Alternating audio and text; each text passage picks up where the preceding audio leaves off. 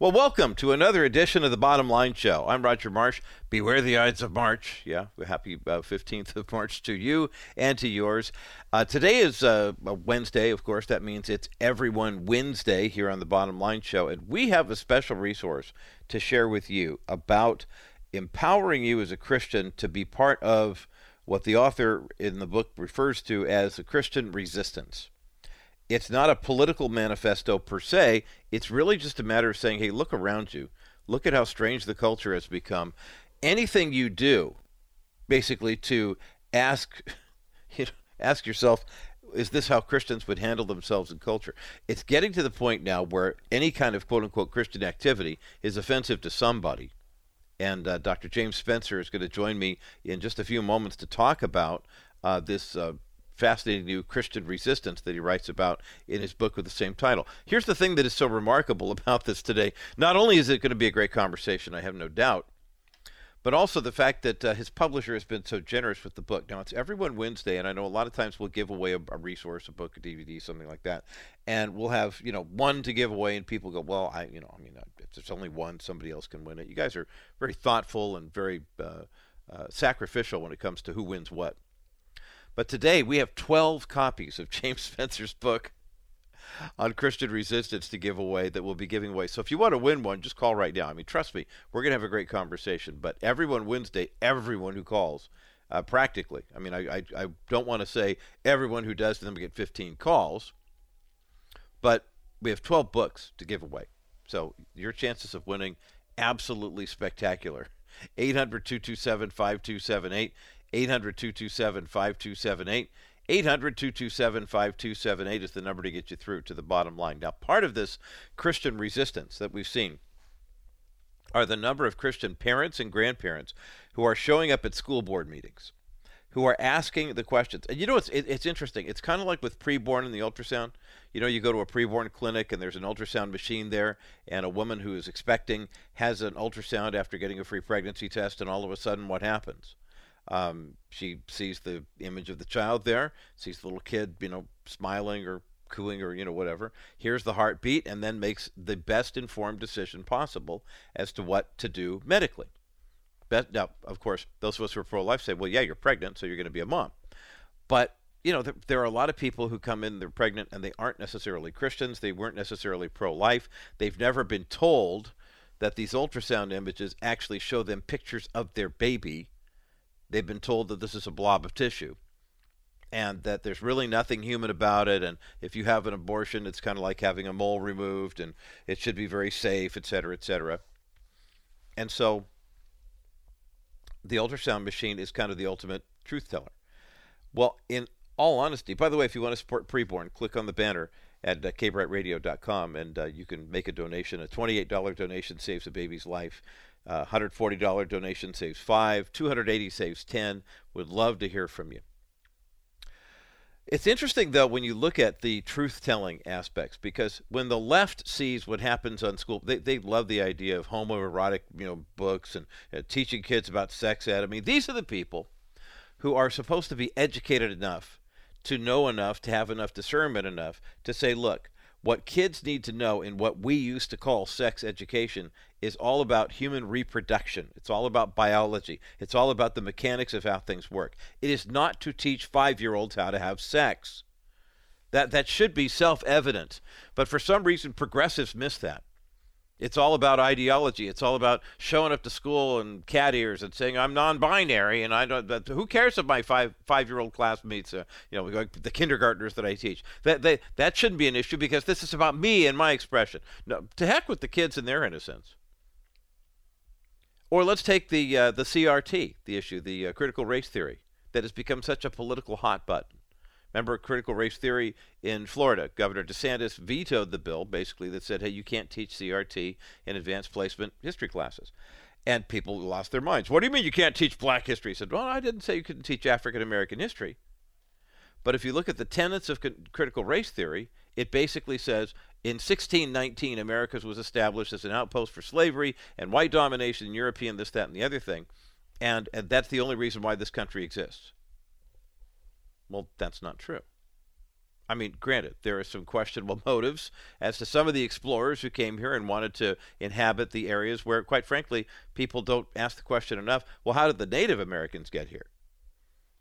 I mean, they didn't just spring up out of the land. I mean, somebody had to. We know where the center of the Garden of Eden is, and all life forms, human life, and everything kind of emigrated from there.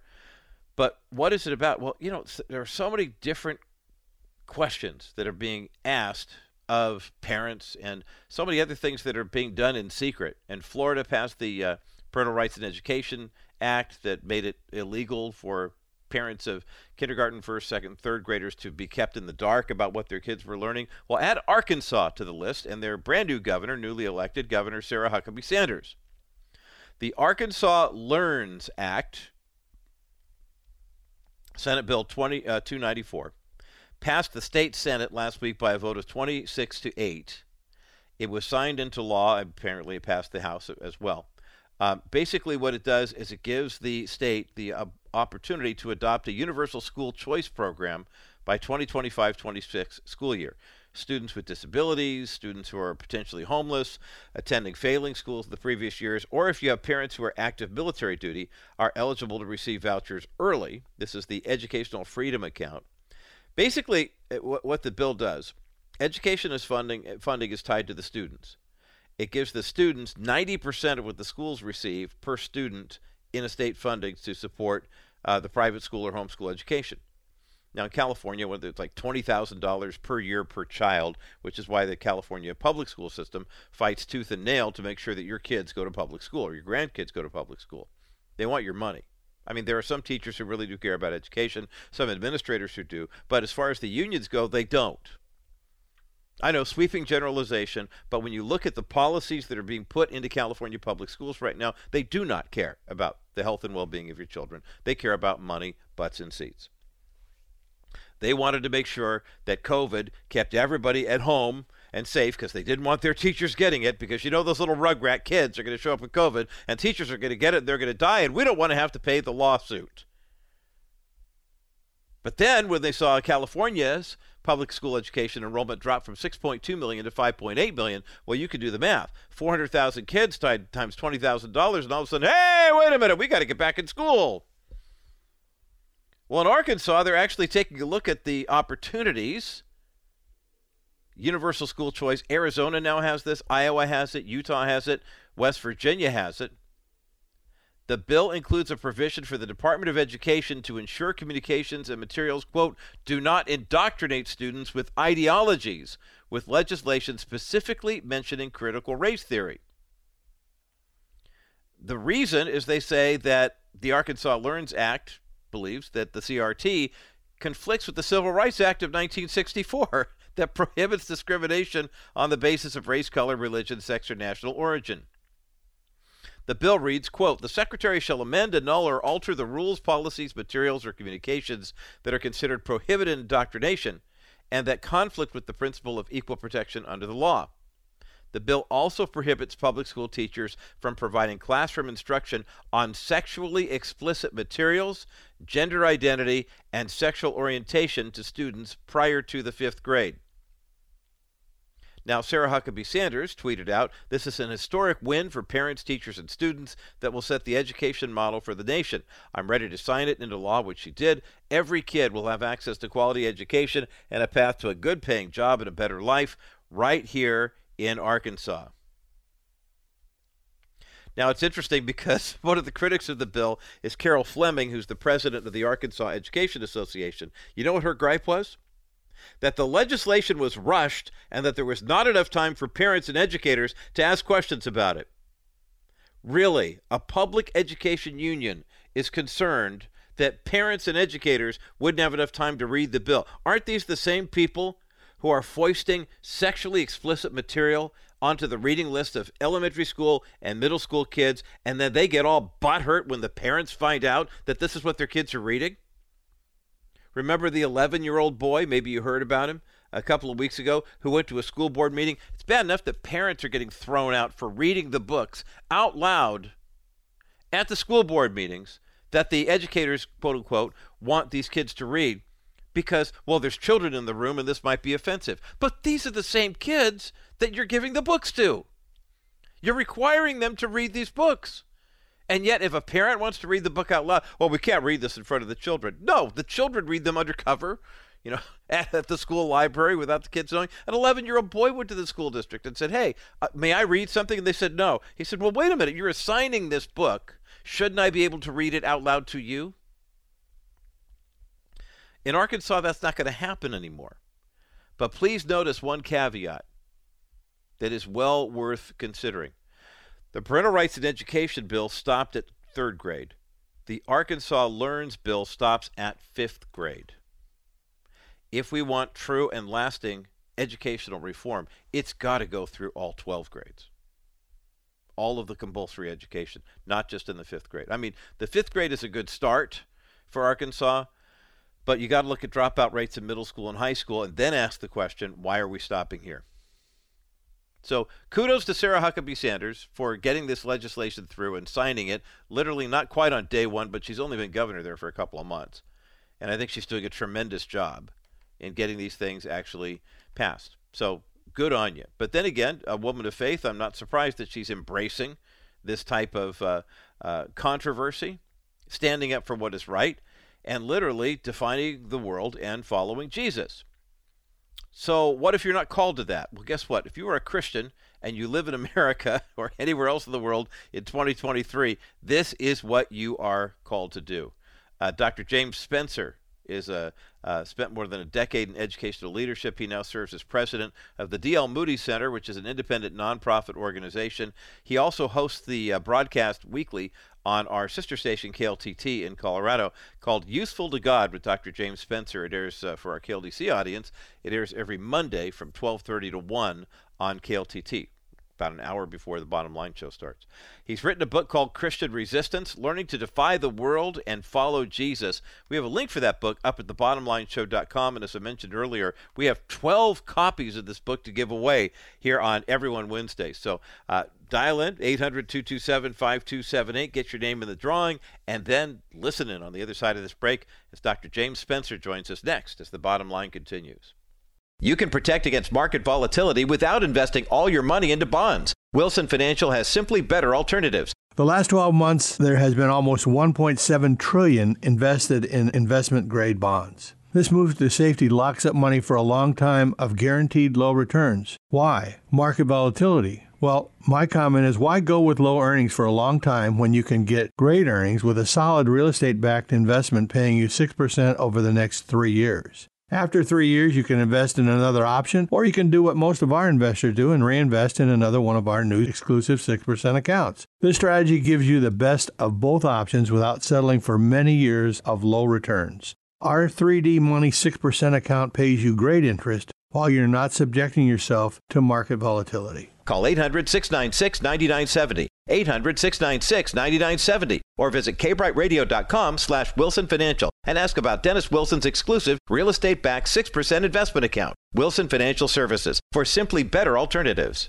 Well today on the bottom line we have a special guest to talk about a special topic that is becoming more and more of an issue that i think christians can't avoid. How is it that we in the body of christ uh, can overcome what's happening in the world with the good news of the gospel. There's a brand new book out on this topic called Christian Resistance Learning to Defy the World and Follow Jesus. We've got a link for the book up at the thebottomlineshow.com. The author of that book is Dr. James Spencer, uh, who, after more than a decade in higher education leadership, now serves as president of the D.L. Moody Center, which is an independent nonprofit organization in Northfield, Massachusetts, as well as hosts hosting Useful to God with Dr. James Spencer, which, if you're listening to the bottom line on KLTT today, uh, airs a couple hours before us every Monday. Dr. James Spencer, welcome to the Bottom Line Show.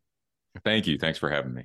This is a great topic because I think for a lot of people, I was I was talking to uh, someone, it might have been Tony Evans or something like that the other day, and I know he's a big sports fan, and we were discussing the fact that Christianity in the United States has kind of been synonymous, right? I mean, if you're an American, you know, more people are Christians, et cetera, et cetera, and I said, you know, kind of it's Christianity's kind of been a home game for people here in the states. And now I said, I think I think we're playing away games until the Lord returns. I mean, talk about the the Christian resistance. I mean, the the world has become such a huge influence on the church. Unfortunately, not the other way around.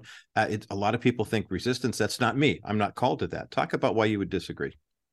Well, I think that a lot of what I mean by resistance doesn't mean that we go out and we're pushing against the world so much or we're we're being somehow violent or antagonistic. Uh, the the picture that I have of Christian resistance is uh, more like a dam that you would see holding mm. back water. Mm-hmm. And so what you what you find is that that water, no matter how uh, tumultuous or calm it may be, it's going to butt up against the concrete of that dam and the dam has a clear boundary. The water's not going to get through it. And that's the sort of vision that I have for Christian resistance is that there's all this pressure that's coming up against us and, and it's rubbing up against our boundaries, but our boundaries are standing firm. Mm-hmm. And so, in that sense, I think every Christian is called to resist the world in that sense, that the boundaries should be clear, that these are things that the world does and these are the things that Christians do and we're not going to compromise on those aspects. And so every Christian is involved in Christian resistance of some sort. Well, it's refreshing to hear you put it that way, Dr. James Spencer, especially when I, I, I get emails every day, text messages, you do too, from people saying we have to vote this way, we've got to, you know, infiltrate this area, this, that, and the other thing. It's a call to arms, you know, against the culture. And I don't know about you, but when you were studying for your MDiv, uh, I never had one class on how to Christianize the culture. I mean, I, I, don't, I don't, I don't think you did either. I mean, we're to go into all the world and preach the gospel, but there's a big difference between standing firm in your faith and trying to overturn and overthrow that type of thing. Talk about what I mean. The resistance is definitely going to lead to some kind of movement at some point, but what, how, what does that look like in God's economy, in your in your opinion? Well, I think it's a question of there's a concept called nesting that comes out of um, a, a, book written by James Gibson back in the 70s. And the way he uses this idea of nesting is, um, you know, a, a, valley is nested within the mountains. Trees mm-hmm. are nested within a valley. Leaves mm-hmm. are nested on the trees. And so you kind of have a, a Russian nesting doll sort of feel to this, where you have the biggest one, and then inside of that are all the little ones. And so as I think about things like political action or or even the good works that we might do on a social level, which are absolutely necessary and appropriate, they can become ends in and of themselves if they're not appropriately nested in discipleship. Mm, hmm And so discipleship has to be our big category. Discipleship involves us committing to follow Jesus and then learning how to do that throughout the rest of our lives. As we learn how to do that, we're still firmly rooted in this idea of discipleship that will allow us to become followers of Jesus as opposed to followers of the world. And that is a form of resistance. But then ultimately, we can't just go and adopt some of these other tools as if they're neutral. We can't just go into them and think, well, these aren't going to form and shape me in, in odd ways.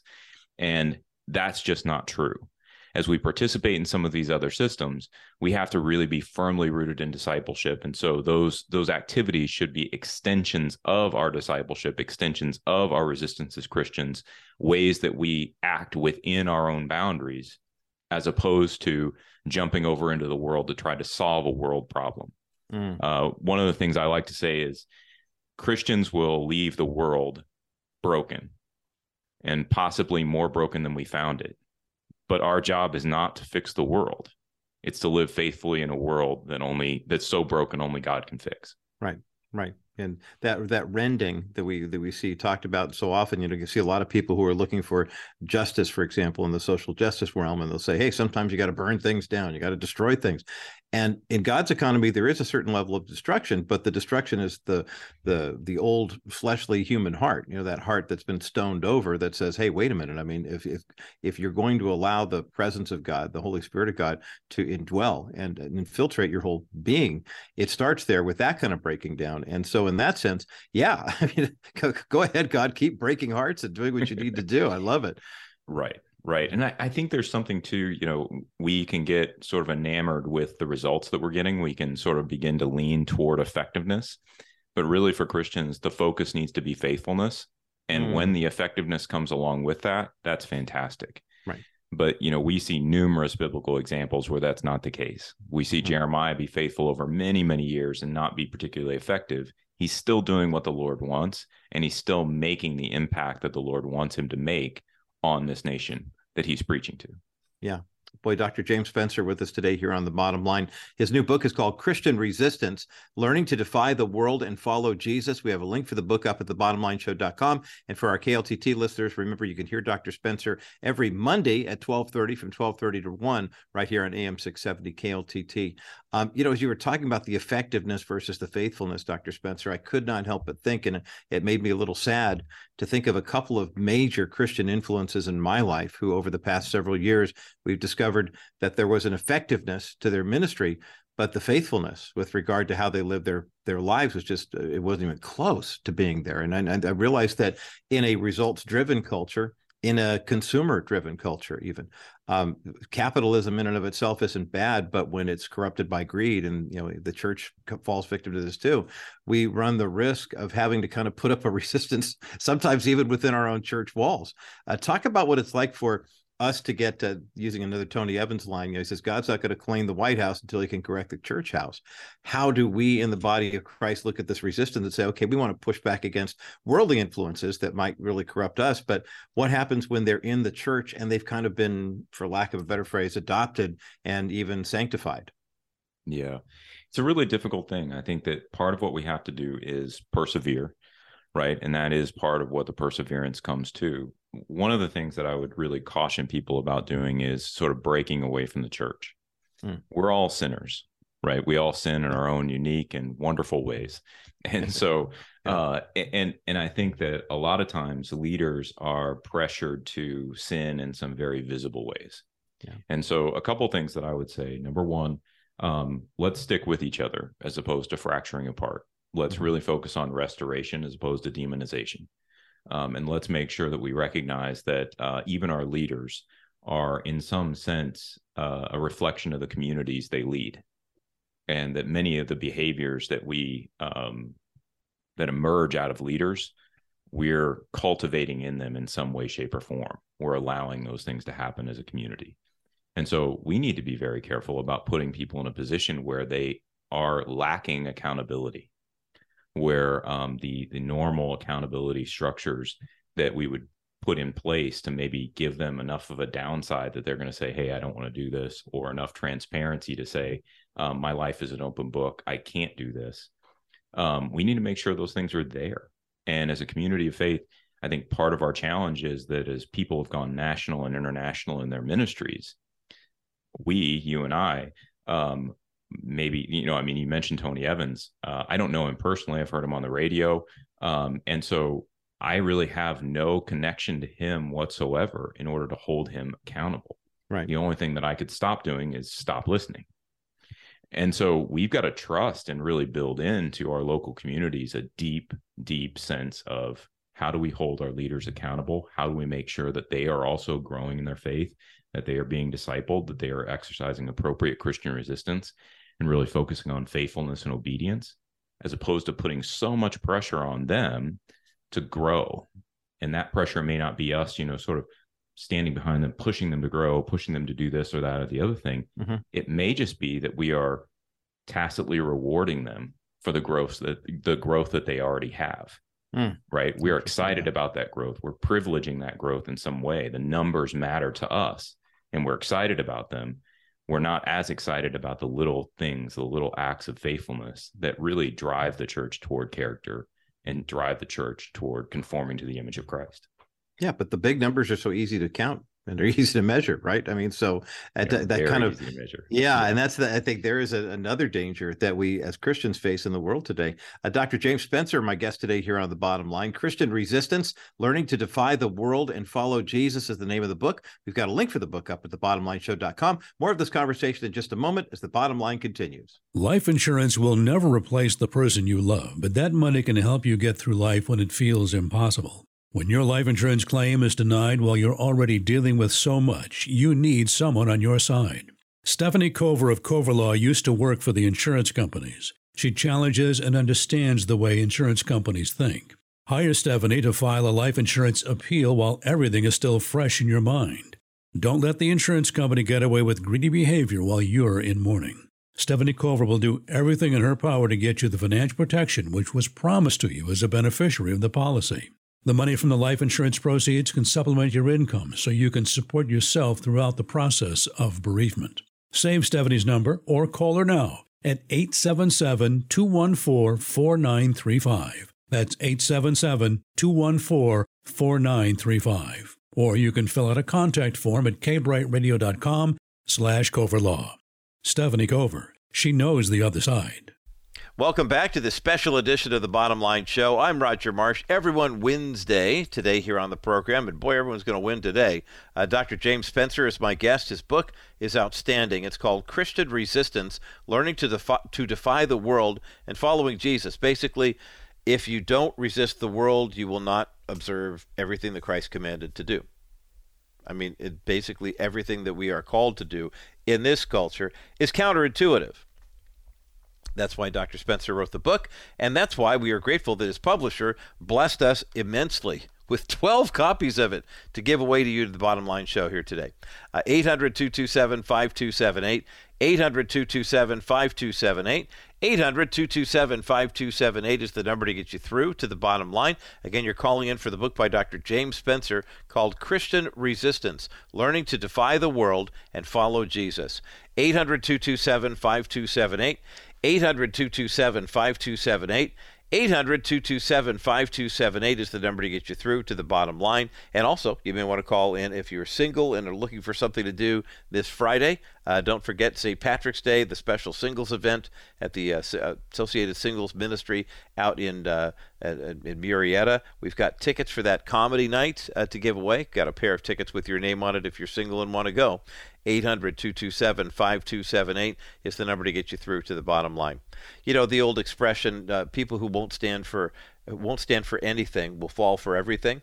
Um, the reality is, we're living in a time right now where the world is challenging just about every one of our Christian beliefs. I mean, this is way past the whole idea of having uh, you know, a, a, biblical worldview that's kind of counterculture. And sometimes we stand up to the world and say, well, you know, I'm, you're wrong and I'm right. But they think they're right.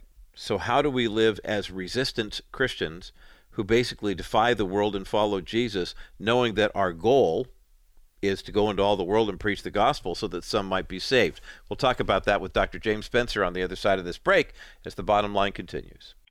Dr. James Spencer is my guest today here on the bottom line. I'm Roger Marsh. The book that Dr. Spencer has recently released, it came out just a little while ago. Great title, provocative concept. Christian Resistance is the title. Learning to defy the world and follow Jesus. We have a link for the book up at the bottomlineshow.com. At James, during the break, I realized as I was reviewing your credentials and preparing for this, a PhD in Theological Studies, Old Testament from Trinity uh, Evangelical Divinity School, but your undergraduate degrees in kinesiology. How did it you is. wind up? I mean, that's as the father of a daughter who's finishing a PhD in kinesiology. I mean, Lord knows I've got people exercising me all over, you know, taking care of my physical body. How did you make the transition from joints and marrow and that type of thing to heart, soul, and spirit? Well, uh, I was being discipled by a an intern with Campus Crusade for Christ. I was getting toward the end of my undergraduate degree, and we were kind of talking about what I was planning to do and where I was planning to go, which I didn't have a real clear idea.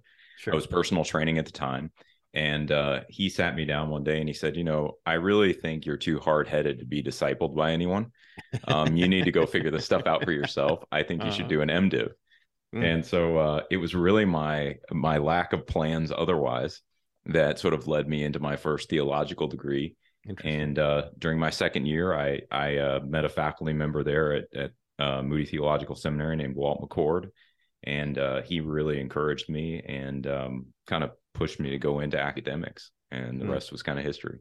I love it. I think that's great, but I understand too. I mean, the, the idea a lot of people miss that the fact that we do have bodies and our, you know, the body is the temple of the Holy Spirit in our soul, but it, that that mind body soul connection is so very important. So I, I, appreciate what you bring to the theological conversation, knowing that you have the kinesiological uh, background as well. In the book Christian Resistance, you have a chapter that has a, a, a provocative title it shows up a lot in the conversation, especially as we're seeing more of a divide in the church between the so called traditional or biblical or maybe confessing church and the progressive or left leaning uh, church that, uh, I mean, quite frankly, uh, is doesn't really seem to be true biblical Christianity, but there are a lot of people who feel very devout in their faith nonetheless. And one of the words that they keep leaning on is, well, we're a very inclusive church. We include, you know, all sorts of people, and your church isn't welcoming, isn't inclusive. When you hear that term inclusion, what should we as Christians look to as a what, what do we embrace? What do we resist? What I what I find really interesting about the term is, and and the reason I used it is just for that reason because it's so common now, and it, I think it's become so confused. And I wanted to try to clarify what good biblical inclusion might look like. And in my mind, what Jesus does in his ministry is that he includes himself with others. Hmm. You see him eating with prostitutes, with tax right. collectors, right. with the, you know, sort of the marginalized of society. And Jesus leaves no one out of his ministry. He has come to seek and to save the lost. And so to do that, he has to include himself with the lost. That sort of inclusion is what we should be practicing. We need to be including ourselves with the lost. We don't need to be beyond them or, um, you know, feel like we're above them in some way, shape, or form. We're all in need of God's grace. We should include ourselves with those people who are lost. That mm-hmm. sort of inclusion, I think, is extremely biblical. Now, the flip side of that is that they don't get to be part of Jesus's movement. They don't get to be be a part of Christ unless they turn, repent, and place their faith in Christ. Mm-hmm. That's just what it is. There there comes a point I think with Jesus where you can get to know him and we sort of see this in John 6. In John 6, Jesus has fed the 5000. He's got a group of of disciples following him he gives the teaching about um, you know you have to eat my flesh and drink my blood if you're going to follow me and many disciples left him that day and so jesus has included himself with all of these people he hasn't he hasn't made himself unavailable to them and yet at some point the teaching becomes so hard and so pointed and so convicting that some choose not to stay mm.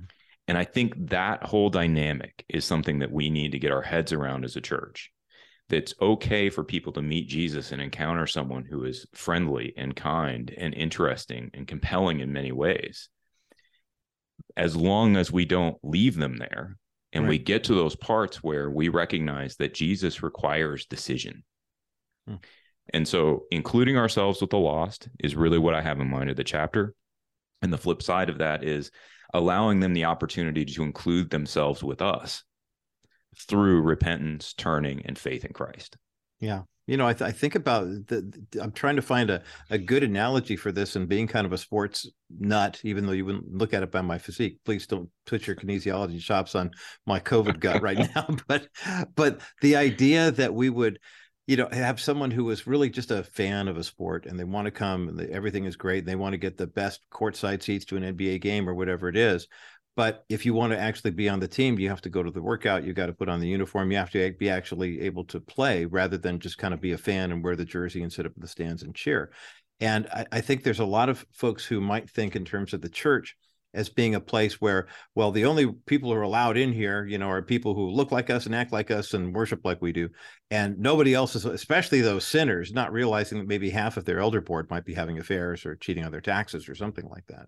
Right. Um, there, there's a certain level of discernment that seems to be fading. I think I just got a, a text message from George Barna earlier to, to today about during the COVID pandemic, the number of people who hold a truly biblical worldview, by the way he measures it in surveys, dropped from six percent of the population to four percent, and it, you know, it just in a couple of years. Something tells me there are a lot of people who are professing with their mouth that Jesus is Lord, but they don't really believe that He is. I mean, the Savior part they get, the Lord part's kind of lacking. right. We've got a lot of people who have made the commitment for salvation, um, but not a lot of people who are learning to obey all that Christ commanded. Right. And so I, I think that um, you know, a couple things to say there. Number one, you know, when it comes to church membership and inclusion in a congregation, um, that is, I think, a stickier issue in a lot of ways because who do you include? Who do you, you know, what does that say about who you're right. letting in? Those right. kind of things. But what we're missing in that whole conversation often is that we're supposed to be out in the world. And so um, it shouldn't be any big secret um, that we're Christians or that um, this is what the church is about. Like those conversations should already be happening. And at some point, we are, you know, as imitators of Christ, we're the ones who are interesting and compelling and nice and kind and, you know, attracting people in those ways. But then ultimately, we have to draw people into a moment of decision. Mm. And we have to ask them to make that transformative choice. Sometimes that's going to happen at the church, sometimes it's not. But I think the the the blurred lines become uh, difficult when uh, you know churches are allowing people who don't know Christ and who are are persistent in a sinful lifestyle and unrepentant in in obvious ways that we should do a better job of ferreting out but allowing them to be a part a full part of the community without ever having any sort of impetus to correct those problems those sins Mm. I think that's where we're sort of missing the boat. Mm-hmm. I wouldn't even call it an insider outsider thing. I think it's just a straight on accountability problem that we're just not correcting one another, rebuking one another with the word of God and holding each other accountable to way to the way we're supposed to live, walking but, in newness of life. But Dr. James Spencer, it's a lot easier to sit around with our Christian friends and point fingers at unbelievers, right? And say, "What's wrong with you? Boy, you see what those guys are doing? I can't believe the way they've." Yeah, I mean that's yeah. boy guilty as charged. Christian Resistance: Learning to Defy the World and Follow Jesus is the brand new book by Dr. James Spencer. My guest today here on the Bottom Line, James. We've got about ninety seconds left in our conversation. Okay, someone's been listening to this dialogue. They're a little convicted. Hopefully, they're a lot of convicted. Um, not that we set out to, you know, just make people feel bad about this, but rather this is just an eye-opening discovery, and it's a good, healthy conversation I think for people to have. What What are some marching orders for those who are now saying, okay, I realize, you know, that maybe I was a little out of whack because that's the way I grew up, or that's what my church used to teach. How do we kind of recenter and refocus so we can really, truly demonstrate what you call Christian resistance in the world? So what I'll go to is uh, Malachi three ten what we have there is we have the Israelites robbing from God by not bringing their tithes into the storehouses. And God tells them, listen, test me, bring the tithes to the storehouse and see if I won't bless you. He's not promising health or wealth. What he's trying to get them to under, understand is that by holding back those tithes, they are trusting something that cannot be depended on. Amen. And so what we need to do, whether it's in a big act or a small, you know, a small moment, we need to test God through obedience as we obey God, we just need to we need to test him and trust that he is going to come through. And so what I would say to people is if you want to practice Christian resistance, the first place to start is small acts of obedience. Things that don't necessarily make sense to you, but you're going to test God through that obedience. Mm-hmm. So just pick something small and do it and experience God through that doing it. Experience God through the obedience. And I think that God will show up. I think that God will be an encouragement to you. And I think God will empower you to then grow and develop and change more and more and more. I love it. Well, that's great counsel from Dr. James Spencer and a great resource to help energize your faith and kind of maybe pull some of the scales or cobwebs off your eyes and your heart with regard to what Christian stewardship and Christian resistance is all about. The brand new book is called Christian Resistance Learning to Defy the World and Follow Jesus. We have a link for the book up at the thebottomlineshow.com. And don't forget, Dr. James Spencer heard every Monday, 1230 to 1 o'clock right here on AM 670 KLTT. And I encourage you to check out that program. It's just on a couple hours before us here at the bottom line here on KLTT. Dr. James Spencer, great to get to meet you, sir, and uh, to the first of many conversations here on the Bottom Line Show. Thanks for being with us today. Thank you. What a powerful uh, topic of conversation and a great conversation piece from our friend and colleague Dr. James Spencer today here on the Bottom Line. Uh, the uh, the book is up at thebottomlineshow.com. It's really just very simple manifesto, if you will. It's called Christian Resistance: Learning to Defy the World and Follow Jesus. And the premise is if we don't learn to resist the world, we will never be able to observe all that Christ commanded. And the call to Christ is the call to serve other people, to be in the world but not of the world. And more and more you're finding this so-called progressive Christianity that's uh, popping up everywhere, and more and more Christians rethinking things about marriage and divorce and abortion and homosexuality and things like that nature. And the reality is, we've gotten to the point now where a lot of people are drawn to counterculture activities simply because they are of the opinion that, well, I mean, I, they just like to be different. I mean, that's that's kind of as old as time. But the difference in this case here is saying, okay, well, now guess what? Just being a Christian, just living out your faith in Christ is enough to put you in the counterculture category. And I think it's important for us to understand this. Uh, that's why I'm so grateful Dr. Spencer has provided us 12 copies of his book, Perfect for Everyone Wednesday, 800 227 5278 800 227 5278. 800 227 5278 is the number to get you through to the bottom line. Again, the book you are asking about is by Dr. James Spencer. It's called Christian Resistance Learning to Defy the World and Follow Jesus. 800 227 5278. 800 227 5278. 800 227 5278 is the number to get you through to the bottom line. Um, we're going to take a quick break, and as we continue, we're going to take a look at a fascinating story with regards to that whole standing up for what is right and what is not. I don't know that this is a great example of someone who actually did stand up for what is right. But at the same time, I think it's interesting because we are all going to be faced with these types of situations. And the question is not going to be when is it, if this is going to happen, it's when is this going to happen. And the question is, how do we respond when the people we thought who were trustworthy turn out to not be trustworthy? How do we respond to it? Uh, one man had a golden opportunity to step up to it. Did he succeed? We'll talk about the case of the Scripps uh, scientist, virologist, who had that opportunity early on in the COVID uh, pandemic. And how did he do? We'll take a look at that coming up next as the bottom line continues. One of the greatest gifts that we can give to an expectant mother is the gift of the first picture she'll ever have of her son or daughter in the womb. That comes through an ultrasound, and our friends at Preborn have an opportunity for us to make more of these ultrasounds a reality. Every time you give a donation of $28 to Preborn, that means one more ultrasound can take place. But how about giving enough money for an ultrasound machine? The cost is $15,000. It's a sizable investment, but every ultrasound machine can do 250 ultrasounds per year and lasts at least 10 years. Now take that cost $15,000 and divide that by 2500. Okay, now you begin to see how the cost per ultrasound goes down even more once we have more ultrasound machines to donate into preborn clinics. Make a donation right now to preborn. It's completely tax deductible, and every penny, every dollar you donate right now is going to the purchase of an ultrasound machine. 833 850 BABY is the number to call. 833 850 2229 or go to kbriteradio.com. That's K B R I T E radio.com. Click on the banner for preborn and make your best donation right now. $25, $50, $100. It all counts towards saving babies' lives. kbriteradio.com. Hit the preborn banner right now.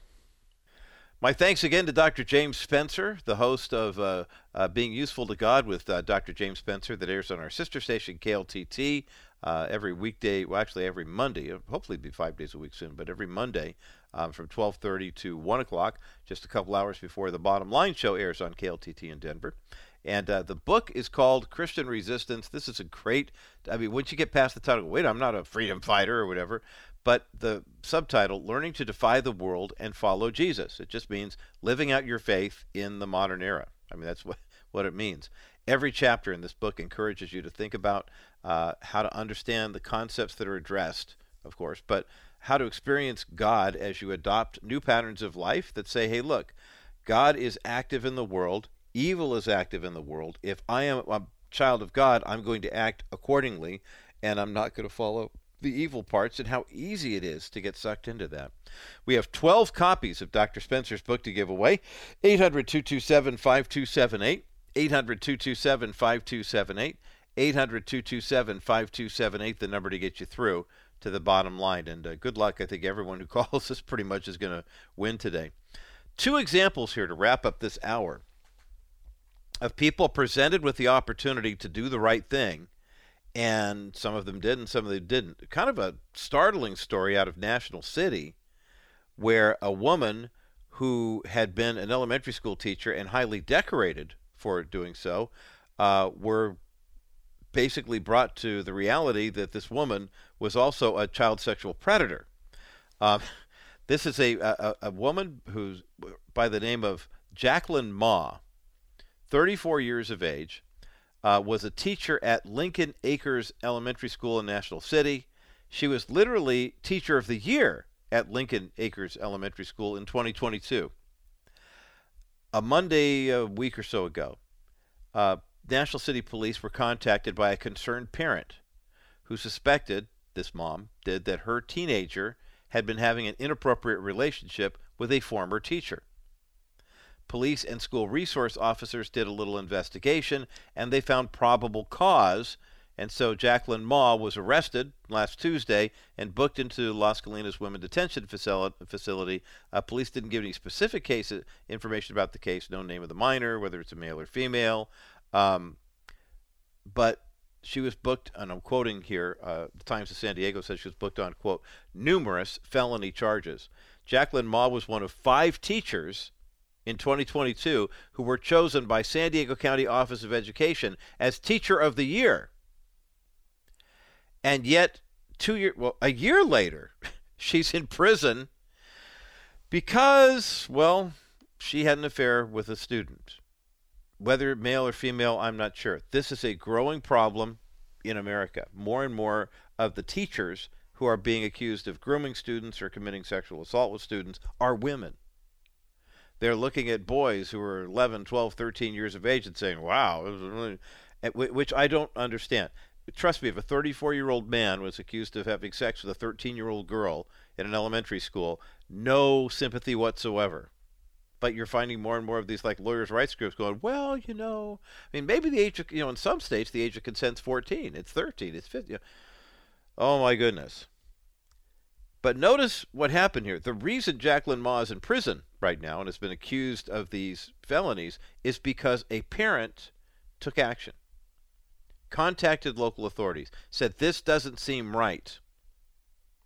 Not that this parent had any skin in the game and saying, let's make sure this woman's in prison. I mean, you want justice to be done, but she took the right course of action. She stood up.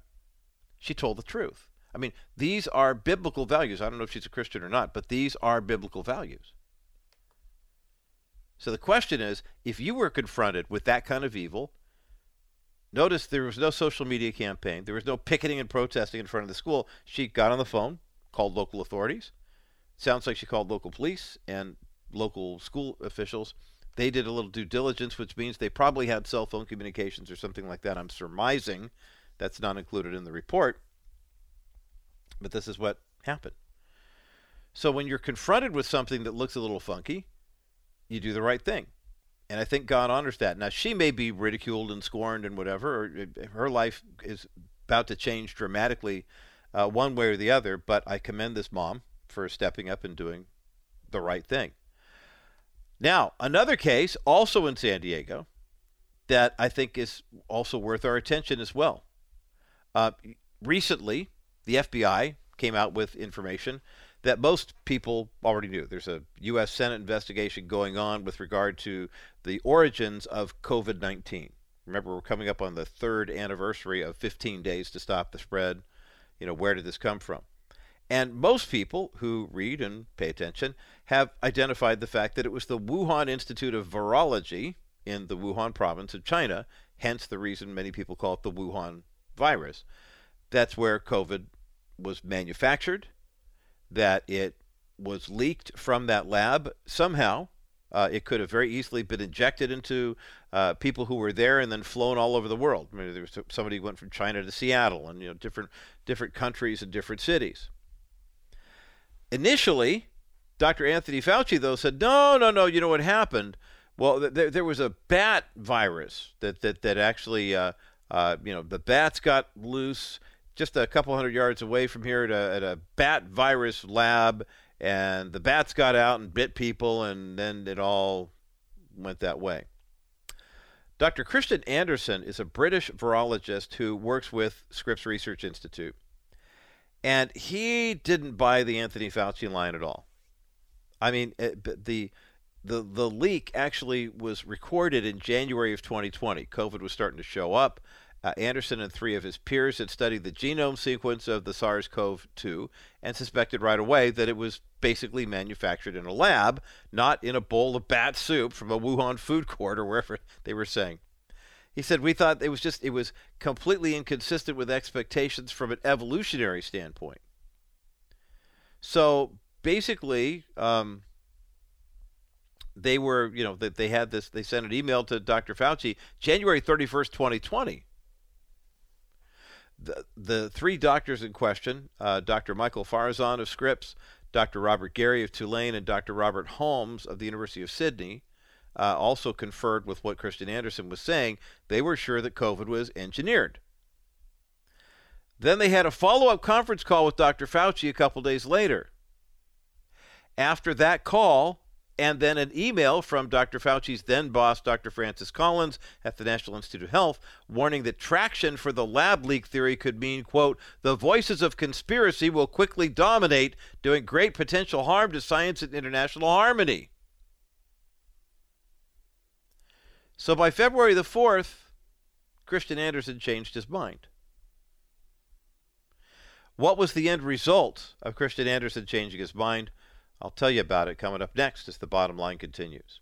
Welcome back to this Everyone Wednesday edition of the Bottom Line Show. I'm Roger Marsh. Uh, Dr. James Spencer's book is still up for grabs. We have 12 copies of them. Uh, the call, literally Christian resistance is the name of the topic. Basically, standing up for your Christian beliefs in, in the culture and living. It doesn't mean you have to go on a political tirade. It just means be a Christian, be a believer. Um, we've got a link for the book at thebottomlineshow.com. We've got 12 copies of the book we're giving away today. 800 227 5278. That's code for your chances of winning are very good. 800 227 5278. 800 227 5278. 800 227 5278. Uh, that's the number to get you through to the bottom line. Um, it's interesting. Dr. Kristian Andersen with Scripps was one of the first researchers to challenge the uh, bat soup or bat flying out of a lab or whatever it was theory that Dr. Fauci had shared about the start of COVID. And as we approach the third anniversary of 15 days to stop the spread, I thought it was appropriate to look at this.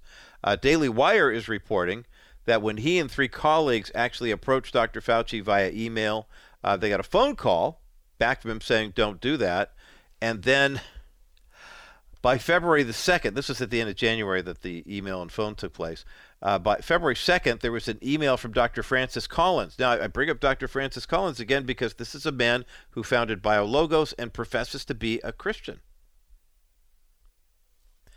Dr. Collins wrote to Dr. Fauci and Dr. Andersen and others and, and said, and I'm quoting him here, this is from an email obtained by the Freedom of Information Act, that traction, this is quote now, traction for the lab leak theory would mean the voices of conspiracy will quickly dominate, doing great potential harm to science and international harmony. So Dr. Andersen changed his mind. Two days later, he characterized claims about the bat virus was a, uh, a crackpot theory about COVID's origin. That in March, he co published a paper in the Journal of Natural Medicine that declared COVID was not made in a laboratory and it was not purposely manipulated. What happened next? A couple months later, the National Institutes of Health granted a $1.88 million research grant to none other than Dr. Kristian Andersen. Now, it's interesting because the only reason people know about Andersen's original email to Dr. Fauci is because BuzzFeed News, a year later, filed a Freedom of Information Act request and basically the about face of Kristian Andersen that lent credibility to the insistence by Dr. Fauci that this couldn't be anything other than that, um, wound up getting him a $1.88 million grant and it spread the lie even further. You talk about Christian resistance, you think about a guy like Francis Collins, a man of God who basically perpetuated that lie and that myth and even rewarded it with a $1.88 million grant. You have to ask the question at what point does your integrity say, I have to speak the truth even if it isn't popular? We have a mom in National City who called out a teacher of the year in San Diego County because she had evidence that this woman was grooming her child for sex. She did the right thing and should be commended.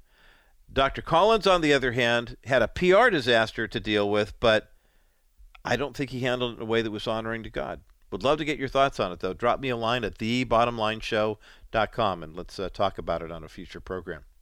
For our KCBC audience, enjoy the rest of your day. You've got Rabbi Schneider discovering the Jewish Jesus coming up next. For those who remain on the network, my monthly conversation with Stefanie Cover, the only personal injury attorney I will ever recommend here on the Bottom Line Show. By the way, if you don't have her name and number in your contacts, Stefanie with an F, Cover is in cover, 877 214 4935.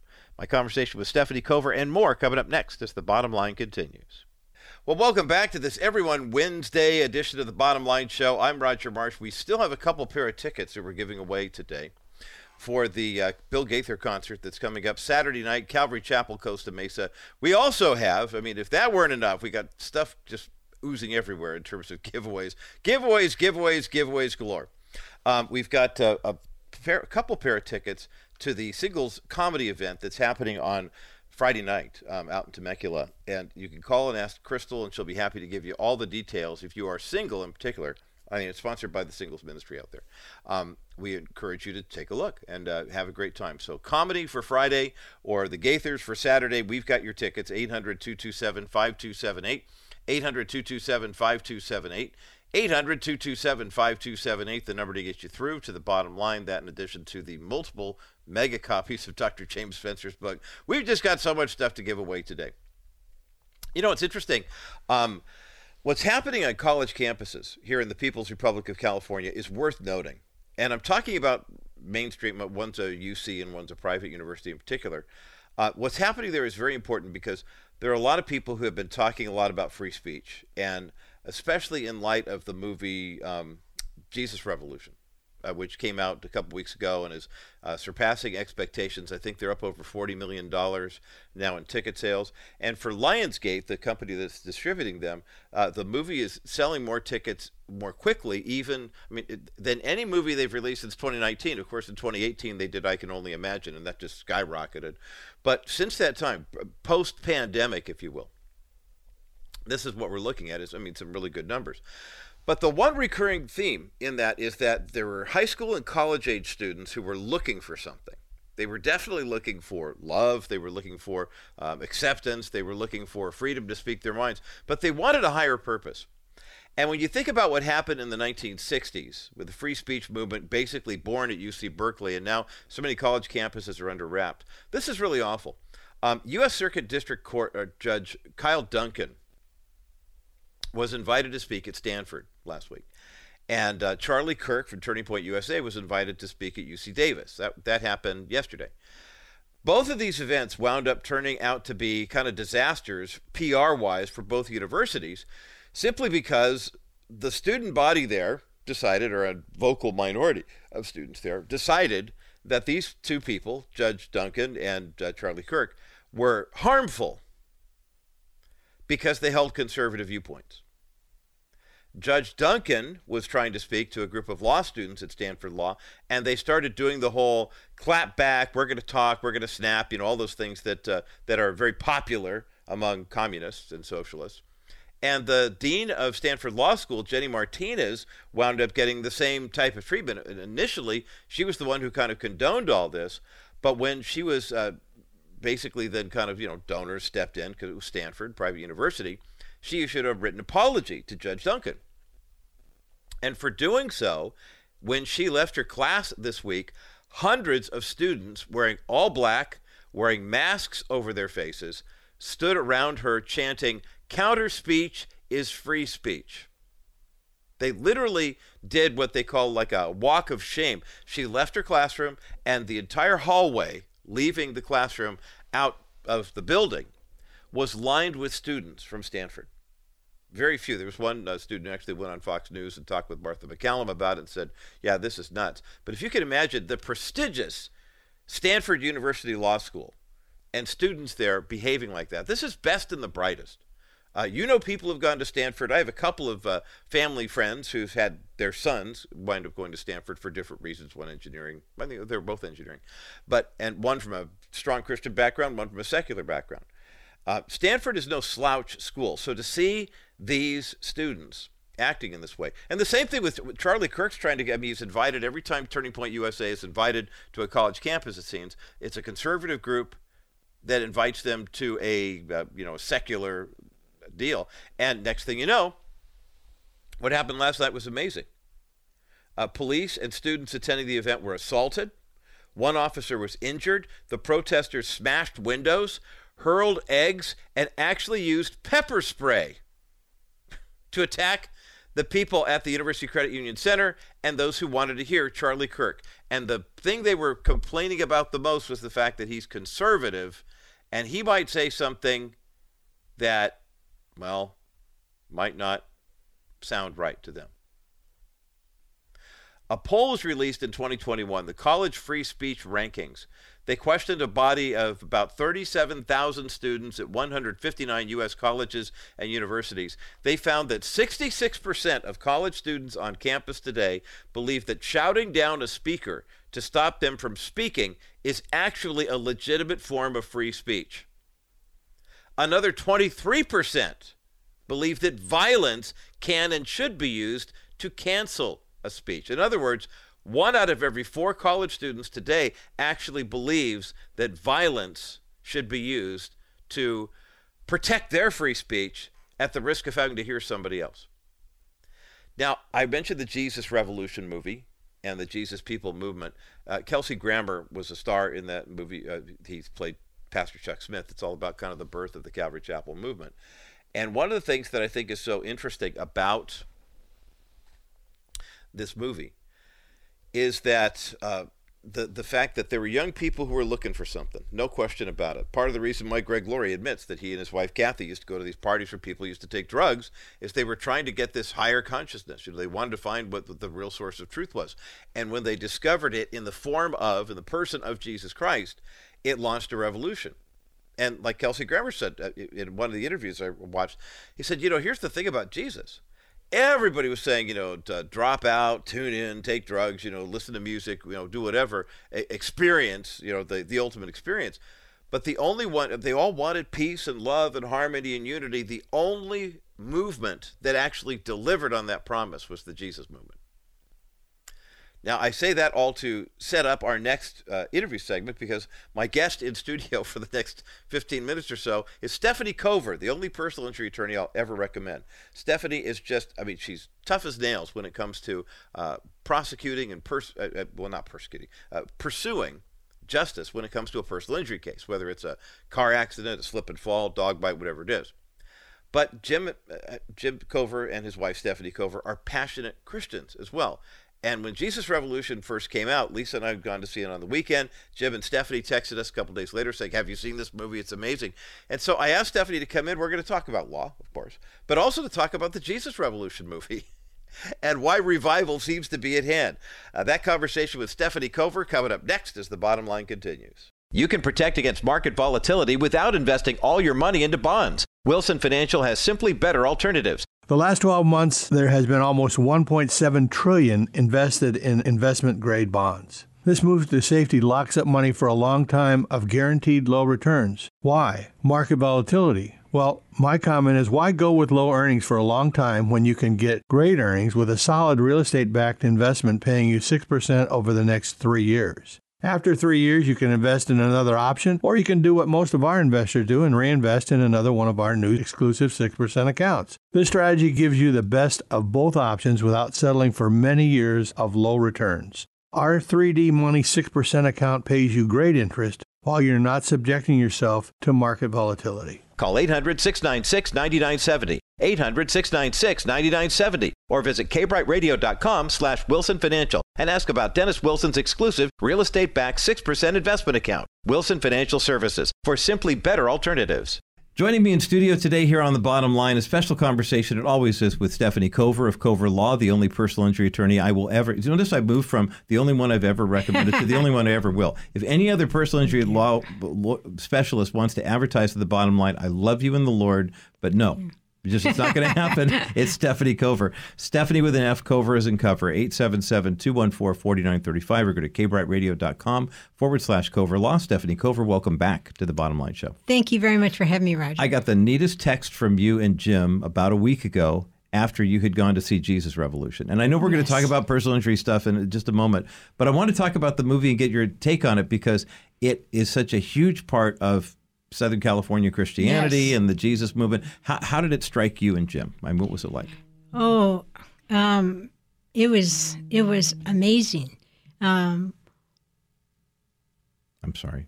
that's all right. One of the first Christian churches I ever went to with my husband was Chuck Smith's church. Really? Yeah. Okay. okay. So that kind of brought a little bit of history there. Yeah. Yeah. Um, and it was really nice to see um, how the character was portrayed.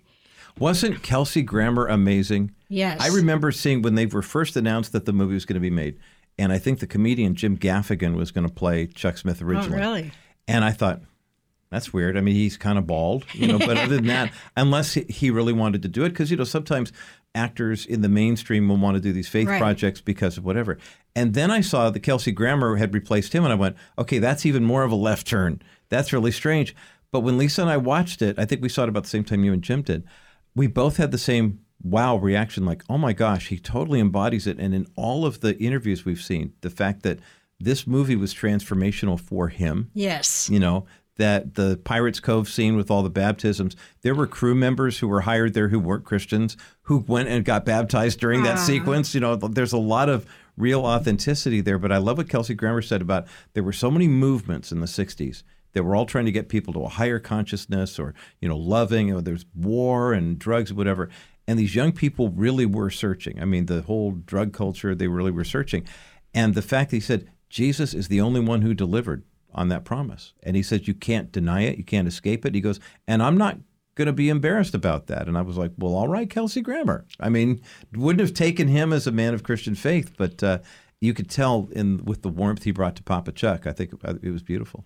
Yeah, I heard an interview with him, and, and he started to cry and said that was the best part he ever played in his life. hmm And the timing of it. I mean, the fact that he, Dennis Quaid had a similar experience with Soul Surfer, where he and his wife had gone through a thing where they almost lost one of their kids, and they saw Bethany Hamilton on the Today Show, and they both said, "We need to be in this movie." And with Kelsey Grammer, he was at a retreat with some guys. He was three o'clock in the morning. He's praying, "Lord, I want the next thing I do has to be meaningful." He said, literally that morning, the script showed up in his email box. And it's, I said, okay, well, I didn't think you were going to answer that fast, you know, but, but he did.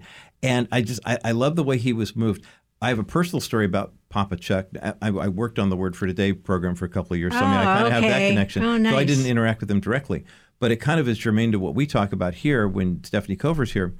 When Chuck had a stroke, I believe, shortly before he had lung cancer and Mm-hmm. before his earthly life ended, and he was at Tustin Rehab Hospital, and my sister was his rehab nurse. Oh, And she said it was so sweet with Kay coming by and with family members and stuff. But she said, you know, you really find out who a person is when they've been injured or when they're in a medical situation and they're facing their own mortality. And she said it was just so refreshing to know that Chuck Smith in the pulpit was the same guy as Chuck Smith in the hospital bed. He was just ah. kind and gracious, and and he he was this. You know, when you're telling him, okay, it's time for you to do your rehab now, you got to get up and walk 25 minutes or something. He was just he was he was all about it, and I thought, isn't that wonderful? But I also love the fact too that even a guy like Chuck Smith, when he was hurt, when he had medical issues, said, I got to take care of this body. Let's get the surgery. Let's get the chemo. Let's do whatever. And I know that's a huge part of your ministry as well as your business with Cover Law is the fact that when people are involved in a personal injury case, we really do have a spiritual obligation before God to get things right with our bodies. yes, of course. Yeah. And, and I just want to talk about what I loved about the movie because the world right now is so upside down. Yeah. And the only way to change things is through the Lord. Amen. And I really believe revival's coming. Oh, yeah. And so, t- what this movie was really good for in so many ways is that it showed that um, the culture was, some people were having a hard time accepting the hippies because they didn't look and act and have a history of them. Right. They, and Chuck Smith demonstrated that Jesus loves everyone. And, um, and he showed that love and how it spreaded, and it showed how all the what's still going on in the world is people children are lost they're looking for that connection with the lord and don't even realize it mm-hmm, mm-hmm. so the movie demonstrated how all that confusion comes together in christ and how it changes everyone for the best Yes. and they're talking about the, the coming revival. I know it's through the colleges, but I also heard, and we'll see if it's true or not, that it's going to also come to people who have a bunch of tattoos on them and a bunch of piercings and things like that. And I've heard people say, okay, church people, these are the hippies. Mm-hmm. Are you going to accept them? Because they have, they'll have the Holy Spirit on them or not. Mm-hmm. So it's a good reflection of what happened and what's to come because Jesus is the only way, the truth, and the life. Amen. Amen. And that's the beautiful thing about the gospel message. And I, I can't stress enough when you contact Stefanie Cover with Cover Law. Stefanie knows the law, obviously. She and her husband Jim, you know, passed the bar. They went through all law school. They stayed up late cramming and doing all those tests. They've been practicing law together. I mean, well, you have more than 25 years. You guys combined over 50, right? Yeah. Easily. I mean, Yeah. in terms of your experience. But to have somebody who has a heart for mission and ministry and knows the law.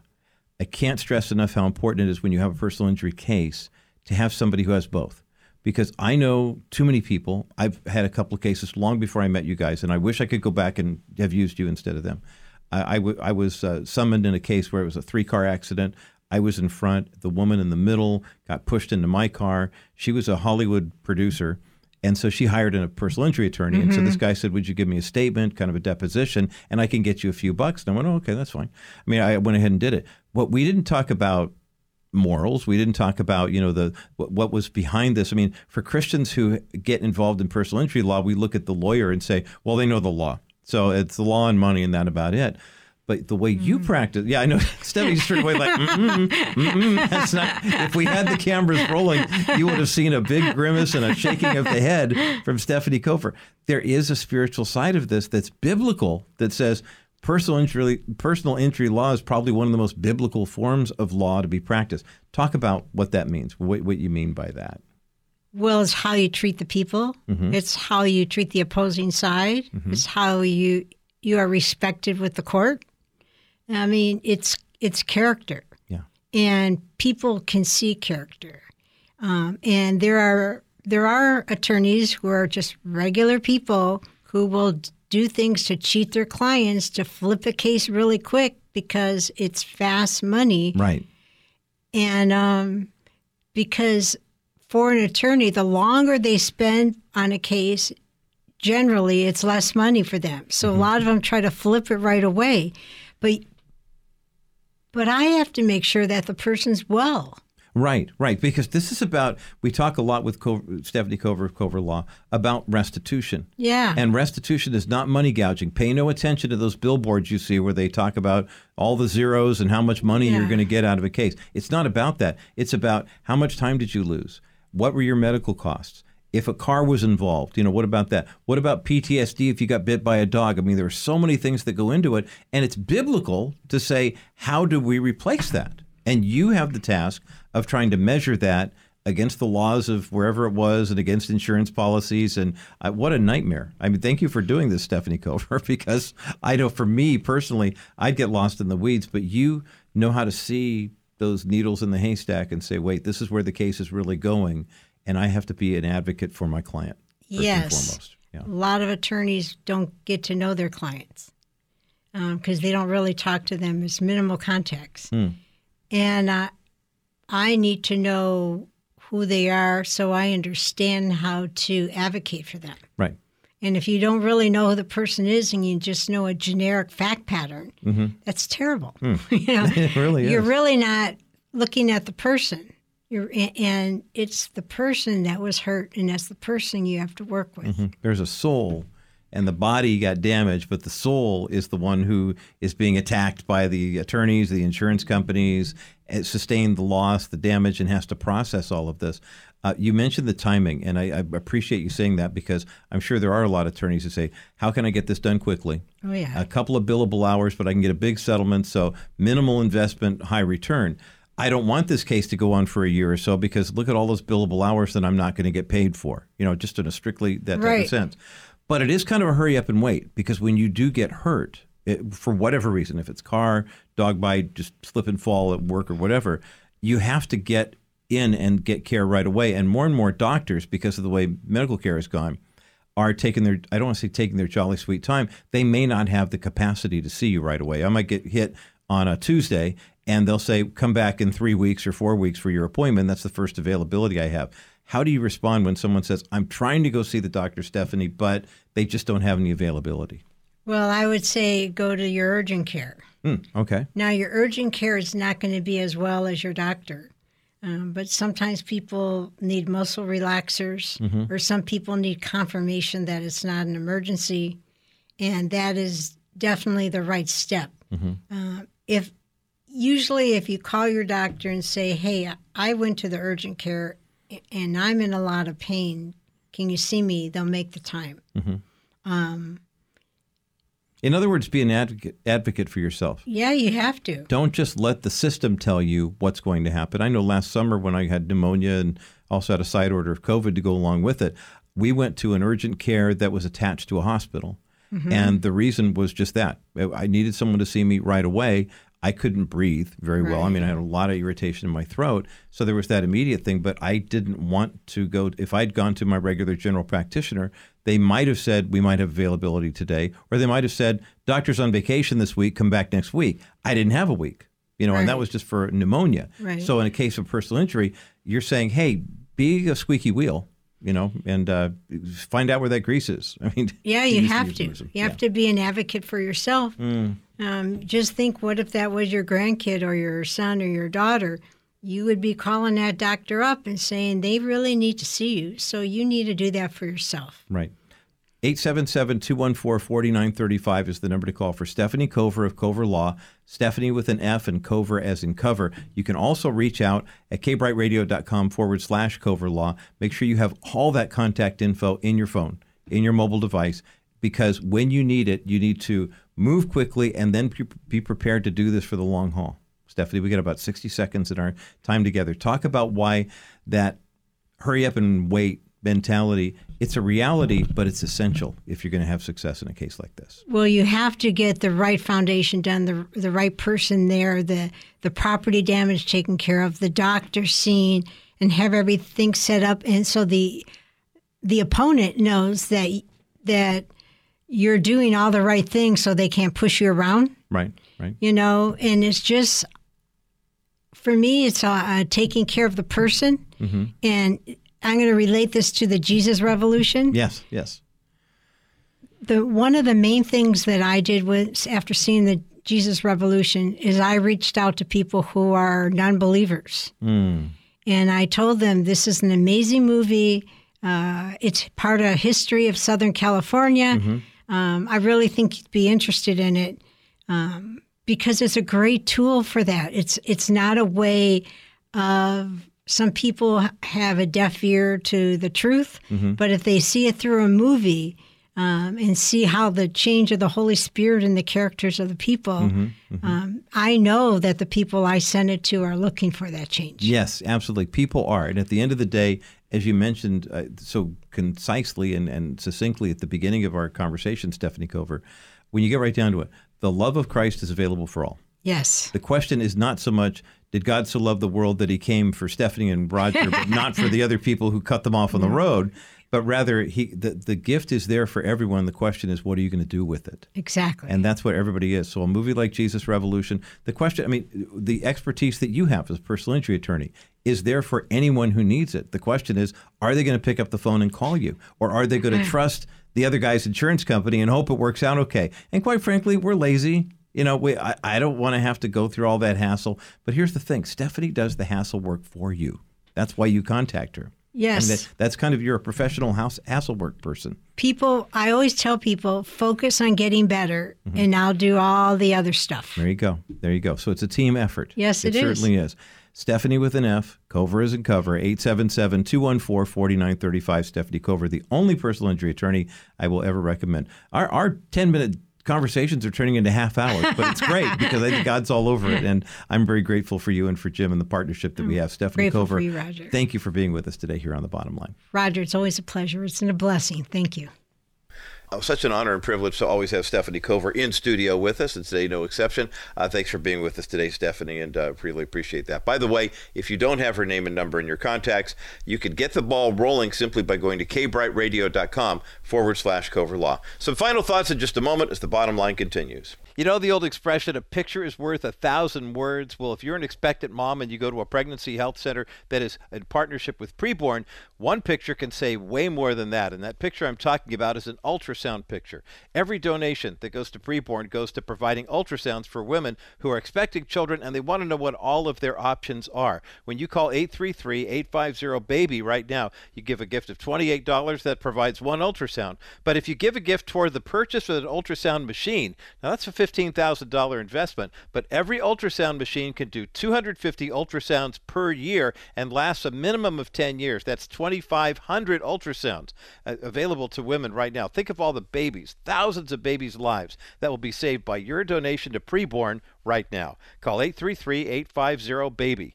833-850-BABY. That's 833-850-2229. Make your best donation right now $50, $100. Maybe you want to give $15,000. It's completely tax deductible. We've had a couple of bottom line listeners step up and do just that.